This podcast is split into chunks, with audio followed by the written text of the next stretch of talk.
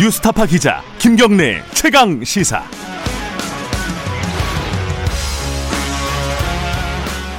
김경래 최강 시사 2부 시작하겠습니다. 어, 부산 선거도 있는데 이게 아무래도 이게 참 서울 선거보다는 조명을 많이 받지는 못합니다. 하지만 부산시장도 굉장히 중요한 선거이기도 하고 그리고 지금까지는 그리고 여권에서 아직 공식적인 출마 선언이 없었어요. 그 부분도 좀 어, 아마 얘기가 덜 되는 부분에 한 영향을 준 것 같습니다. 드디어 민주당에서 후보를 냈습니다. 김영춘 전 국회 사무총장이 공식 출마 선언을 했고요.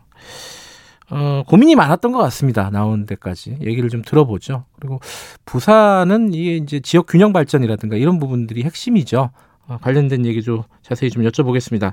김영춘 전 국회 사무총장 연결합니다. 안녕하세요. 예, 안녕하세요. 김 기자님. 김영춘입니다. 예. 근데 이제 호칭을 예. 전 국회 사무총장 그러니까 다른 후보하고 구별이 잘 안 돼요. 뭐라고 할까요? 그래서 전 해수부 장관으로 해주시면 구별이 되겠습니다. 그 일을 알겠습니다. 오래 했으니까요. 알겠습니다. 전 장관님. 네. 그 고민이 많으셨던 것 같아요. 이게 여권, 야권은 지금 굉장히 많이 출마를 했잖아요. 이미 출마 선언을 했는데 여당에서 아무도 안 나와가지고. 10명이 넘고 있습니다. 부산에서는. 예. 야, 여권 안 나와가지고 이거 어떻게 되는 거냐 이게 다들 어, 보고 있었는데 뭐 어떤 게 제일 고민이었습니까? 일단 저희들 입장에서는 어, 전임 시장이 잘못해서 이 네. 보궐선거가 생겼기 때문에 네, 시민들께 죄송하기도 하고 민망하기도 해서 네, 조심하는 그런 입장이었고요. 예, 뭐저 같은 경우는 애초에 그 작년 4월 말에 그 사건이 생겼을 때 네, 민주당 후보를 안 내야 된다고 생각을 했어요. 아하, 물론 저도 안, 안 나가야 된다고 생각을 했고요. 그래서 예.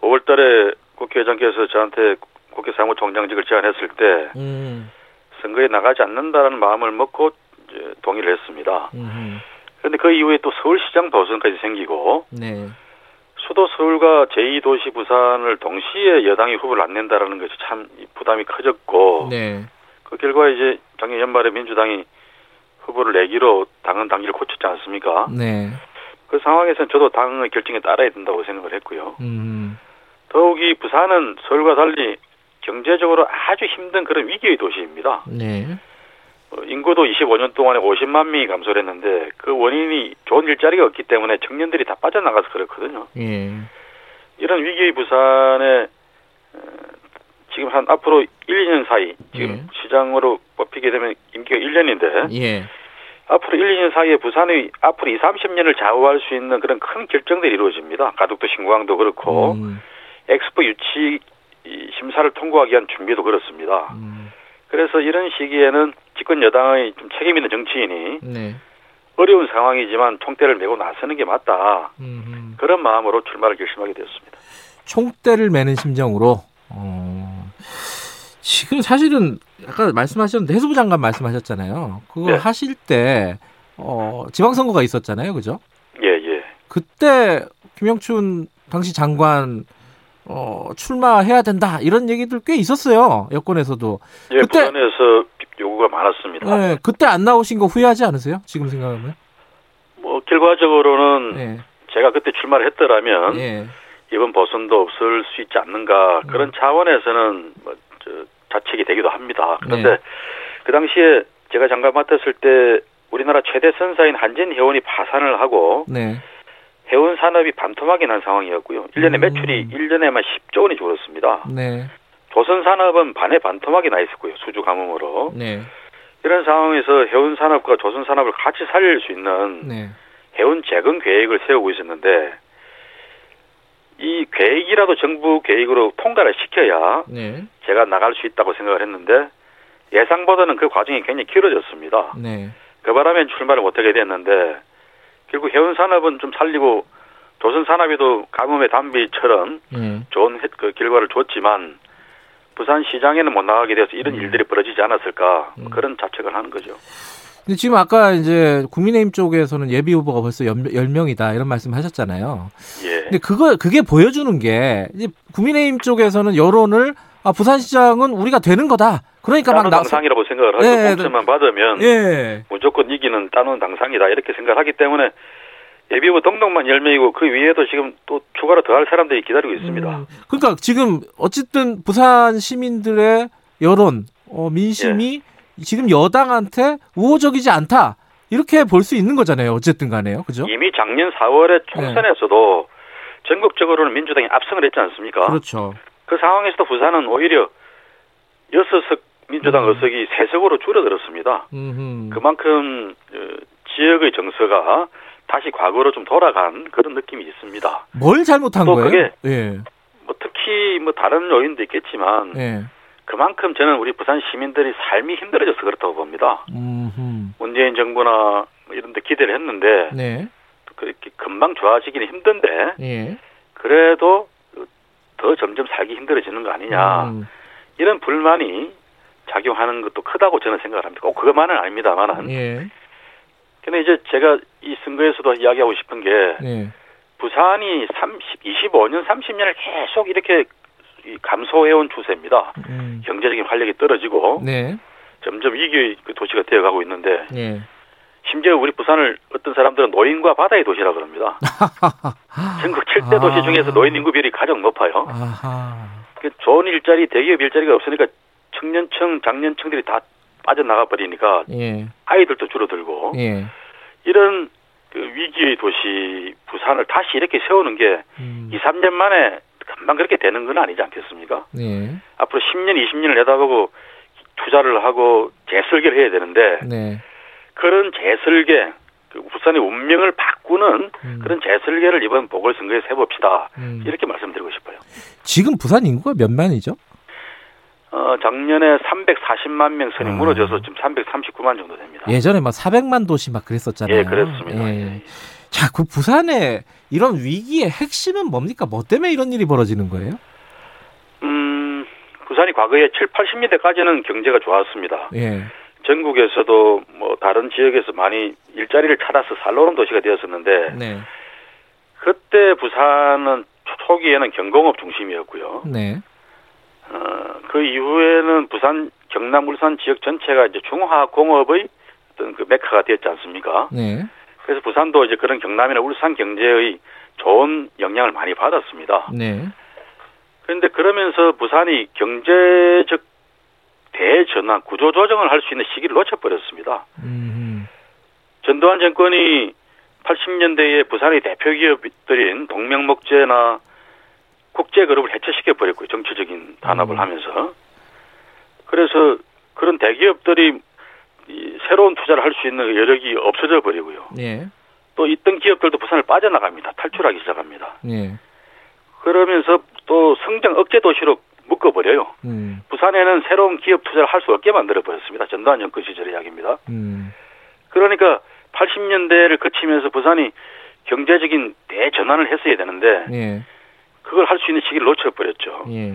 90년대 들어가서는 김영삼 대통령이 그걸 풀어내고 네. 삼성 자동차도 유치를 하고 했습니다만은 그때는 이제 때가 좀 늦어버린 것 같습니다. 음.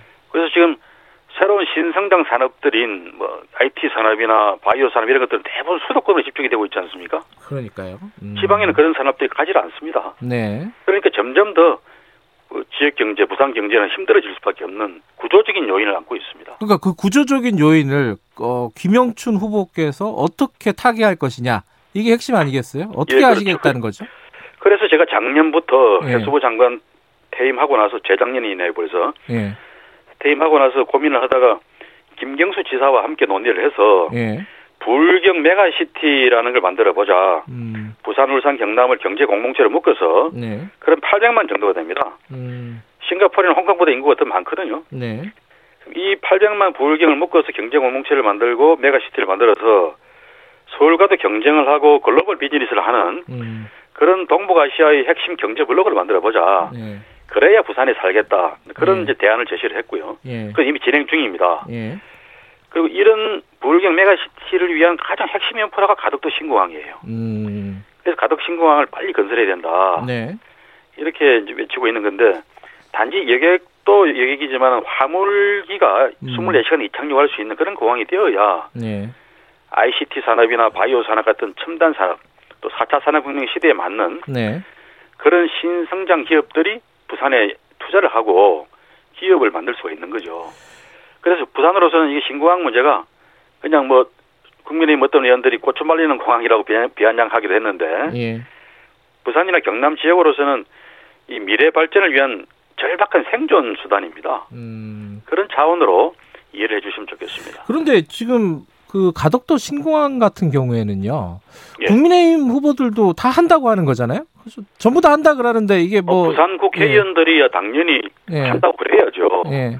근데 그분들이 김해 박근혜 정부가 김해 신공항이라고 가짜 이름을 붙이고 네. 정치적 타협을 통해서 김해 공항 확장안을 만들었는데 예. 그걸 다 찬성했던 사람들입니다. 음. 근데 그 김해 공항이라고 하는 거는 2002년도에 돛대산 사고로 129명 그 민항기가 사망 사고가 나면서 노무현 대통령이 지시해서 재검 저 검토에 들어갔던 그 신공항 사업이 예.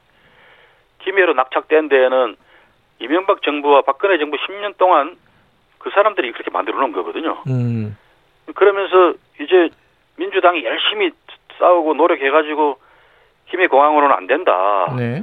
그래갖고서는 뭐 밤에는 여객기나 화물기가 다닐 수도 없고 또 경제 활동이 어려운 그런 공항이니까 가덕도에 신공항을 만들어야 된다고 해서 이를 이제 거의 만들어가는 중인데 예. 뒤늦게 숟가락을 들고 이제 덤벼드는 그런 격입니다. 음. 그것도 부산 국회의원들만 마지못해 그렇게 하는 거지 예. 대구 경북 국회의원들은 반대하고 있지 않습니까? 예. 국민의힘 중앙당 지도부는 어떤 면에서는 반대에 가까운 그런 유보적인 태도를 보이고 있어요. 음. 이런 점들을 좀 분명히 입장을 밝혀라라고 말씀을 드리고 싶어요. 예. 어, 지금 다른 현안들도 몇 가지가 있는데 부산이 이 일종의 풍선 효과 뭐 이런 것도 좀 있었고요. 그래서 부동산이 굉장히 좀 어, 너를 띄었어요. 사실 굉장히 예, 최근에 예. 많이 오른 것도 사실이고요. 아까 예. 이제 도시는 굉장히 쇠퇴했다고 말씀하셨는데 부동산은 일부 지역이 부산 부산에도 일부 지역이죠. 어, 예, 급등하고 이랬어요. 이 부분에 대한 대책은 좀 있습니까? 그전 길게 보면요, 한 예. 부산이 과거 한 10년 정도를 놓고 봐도 네. 부산 전체로는 부동산 가격 상승률이 한 2, 30%밖에 안 됩니다. 네. 그래서 부산의 부동산 상승이 급격하다고 말할 수는 없고요. 예. 다만 말씀대로 뭐 해운대라든지 그렇죠. 일부 지역의 예. 부동산 값은 그거보다 더 많이 올라갔죠. 예. 근데 서울은 더 많이 올라갔어요. 예. 그런 면에서 부산 지역의 부동산이 너무 저평가된 것도 사실이다. 네. 저는 그런 측면도 말씀드리고 싶고요. 그만큼 음. 지방 경제가 어렵기 때문에 그런 거겠죠. 네. 근데 이제 문제는 집을 못 가진 서민들이나 이 청년들이 점점 집 사기 힘들어지는 게 문제 아니겠습니까? 네. 그래서 저는 차기 시장이 질 좋은 공공임대주택을 좀 확 대폭 늘리고 예. 청년 주택, 청년 주거 1인 가구나 2인 가구 정도 이 청년 주거를 대폭 확대시키는 네. 그런 정책을 집중적으로 피해야 된다고 생각합니다. 음. 알겠습니다. 그 내용은 뭐 한 이 정도로 정리하고요. 선거 예. 관련된 얘기 좀 해볼게요. 예. 지금 아까 말씀하셨듯이 이게 격차가 좀 있습니다. 지지율. 아, 그렇죠. 지금은. 예. 그거 어떻게 돌파하실 거예요? 뭐 보관이 있으세요? 어떤 사람은 뭐 세 달밖에 안 남았다 그러는데 그러니까요. 예. 제 입장에서는 세 달이나 남았다. 음. 선거에서는 세 달은 굉장히 긴 시간입니다. 네. 그리고 어, 지- 이번 선거가 그냥 정치 선거로 치닫는다 그러면은 역전하기가 어렵겠죠. 네. 그런데 우리 부산 시민들께 저는 그렇게 호소드리고 싶어요. 지금 부산은 정치 이번 시장 선거 보궐선거만큼은 정치 선거를 할 그런 그럴 때가 아닙니다. 음. 부산의 이 위기를 극복해낼 수 있는 앞으로도 10년, 20년의 그 부산 운명을 바꿀 수 있는 네. 그런 살림꾼을 뽑아야 되는 선거입니다라고 호소드리고 싶어요. 음. 그래서 이번 선거가 부산의 팔자를 고치는 운명을 네. 바꾸는 선거가 될 수 있다 그러면 네. 중요한 결정들이 앞으로 1년, 2년 사이에 다 이루어집니다. 네. 가덕 신공항이라든지 또 엑스포 유치를 위한 준비라든지 뭐 이런 것들이 1, 2년 사이에 결정적으로 준비가 돼야 되는데 네. 그런 일들을 야당 시장이 잘할 수 있겠느냐 아니면 여전히 문재인 대통령 남은 1년 그리고 민주당 180석 의석을 가진 집권 여당과 함께 이런 일들을 급박하게 힘있게 추진할 수 있는 그런 여, 여당의 네. 경험 있는 시장이 필요한 건가 음. 그런 선택의 선거로 저는 부탁을 드리고 싶어요. 근데 뭐 지역 이슈도 있지만은 전체적으로 보면은 이번 선거가 이제 그 여당 심판이라든가 어, 예. 정권 심판의 기회다. 이게 야당 쪽에서는 그렇게 생각하지 않겠습니까? 예, 예. 그런 여론들이 일부 있는 것도 사실이고요. 그렇죠. 이- 예. 예. 이, 이 부분은 어떤 부- 부분이 지금 민주당이나 지금 집권 정부가 좀 뭔가 실책이 있다는 건데 어떤 부분이 문제라고 보세요? 뭐 그건 서울이나 부산이나 마찬가지일 그러니까요. 겁니다. 예. 뭐 집권당이나 정부에 대해서 가지는 불만들이야. 예, 뭐 예를 들면 코로나 19 환자가 늘어나고 예, 백신은 아직 확보가 안 돼 있다라든지 예, 또뭐 작년에 있었던 검찰총장 파동이라든지 뭐 등등의 요인들이 네, 복합적으로 작용한 거겠죠. 음, 그런데 앞으로 저는 그 문제들도 좋아질 수 있다고 보고요. 네, 또 문재인 대통령을 비롯해서 정부도 또 여당도 점점 더 어, 국민의 그 호흡과 맞추는 그런 노력을 할 거고요. 네, 또 부산에서도 가덕도 신공항 문제가 진전이 확 이루어지고 네. 그런 변화가 있다 그러면 충분히 여론도 좋아질 수 있다고 생각합니다. 음, 최근에 뭐 정치적인 이슈 중에 하나가 어, 전직 대통령들에 대한 사면이 있었잖아요. 뭐 예. 당에서 또 중진이시고 하시니까 이 부분에 대한 입장은 어떠십니까? 아, 국민 화합 차원에서는 충분히 검토해 볼 수 있는 그런 일이죠. 네, 그런 차원에서 이낙연 대표도 그 말을 꺼내셨다고 보고요. 예, 근데 또 분명한 거는 국민들께서 이 선택을 지지해주지 않으면은 이루어질 수 없는 일 아니겠습니까? 네, 그래서 저는 오늘 오늘인가요 대부분 판결이 지금 판결이 나오면 예, 예, 예. 두분 전직들이 국민들께 좀 진심으로 사과를 했으면 좋겠습니다. 음, 그렇게 해서 국민들의 이 얼어붙었던 마음들을 좀 녹여주고 네, 사면에 대한 공감대가 만들어지면 문재인 음. 대통령도 결단할 수 있을 수가 있겠죠. 음. 그렇게 생각합니다. 근데 그 사면 얘기를 지금 여당 대표가 꺼낸 거잖아요. 그래가지고 좀 저는 뭐 예, 문제 제기는 해볼 수 있다고 생각합니다. 음, 예. 워낙 우리 사회가 지금 갈갈이 찢어져서 적대적인 분열, 정오가 판치는 그런 사회가 됐지 않습니까? 예, 그런 것들을 씻어낼 수 있는 하나의 계기는 될 수 있지 않을까라는 음. 뭐 선의의 발로라고 보죠. 이게 이제 코로나 상황도 좀 여쭤봐야 되는데 지금 예. 여러 가지 이제 얘기들이 나오잖아요. 이게 피해 입은 분들을 어떻게 보상할 것인가, 뭐 법제화를 예. 해야 된다, 뭐 이익 공유제를 해야 된다, 뭐 여러 가지 얘기가 나오고 있는데 예. 지금 경기도에서 이재명 지사가 재난지원금을 독자적으로 보편 지원을 할 방침을 지금 추진하고 있잖아요. 예, 예. 이거 어떻게 보십니까? 이거 이거는 이제 나중에 부산시장을 만약에 하시더라도 이 부분은 여러 가지로 고민이 될 것 같은데 이 정책 혼선 아니냐 이런 식의 비판도 있고요.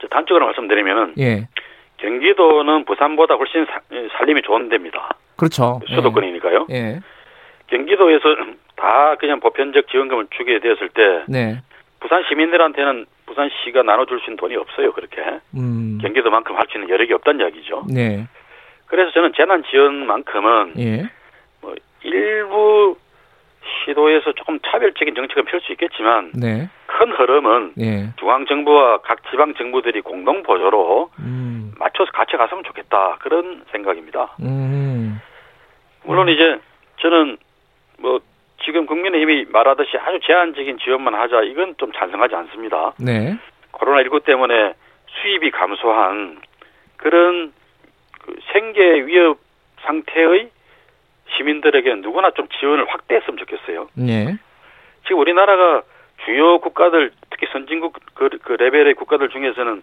재난 지원금 예산이 가장 적은 나라 아닙니까? 네, 지금 미국도 얼마 전에 뭐 보니까 뭐 거의 우리나라 기준으로는 사- 어마어마한 상상을 초월하는 그런 재난 지원금을 풀던데요. 네, 국가 총생산 규모나 국가 부채 비율 대비로나 우리나라가 미국이나 영국이나 독일, 일본 이런 나라보다 훨씬 적은 재난 지원금을 편성하고 있습니다. 예, 알겠습니다. 그- 그... 런 것들을 우리가 좀 오래 과감하게 네, 이 위기의 가게들에게 지원을 대폭 해주고 예, 확대해주고 내년부터 정상화되면 장기 계획으로 갚아 나가면 됩니다. 음, 그런 차원으로 적극적 재정 정책을 폈으면 좋겠다는 게 제 생각입니다. 금전 보전을 법제화하는 거에 대해서는 찬성하시나요? 법제화까지는 좀 같이 논의를 해봐야 될 문제가 있습니다. 그래요. 알겠습니다. 오늘 여기까지 듣죠. 고맙습니다. 네, 고맙습니다. 예, 민주당 부산시장 후보 출마 선언한 김영춘 전 해수부 장관이었습니다.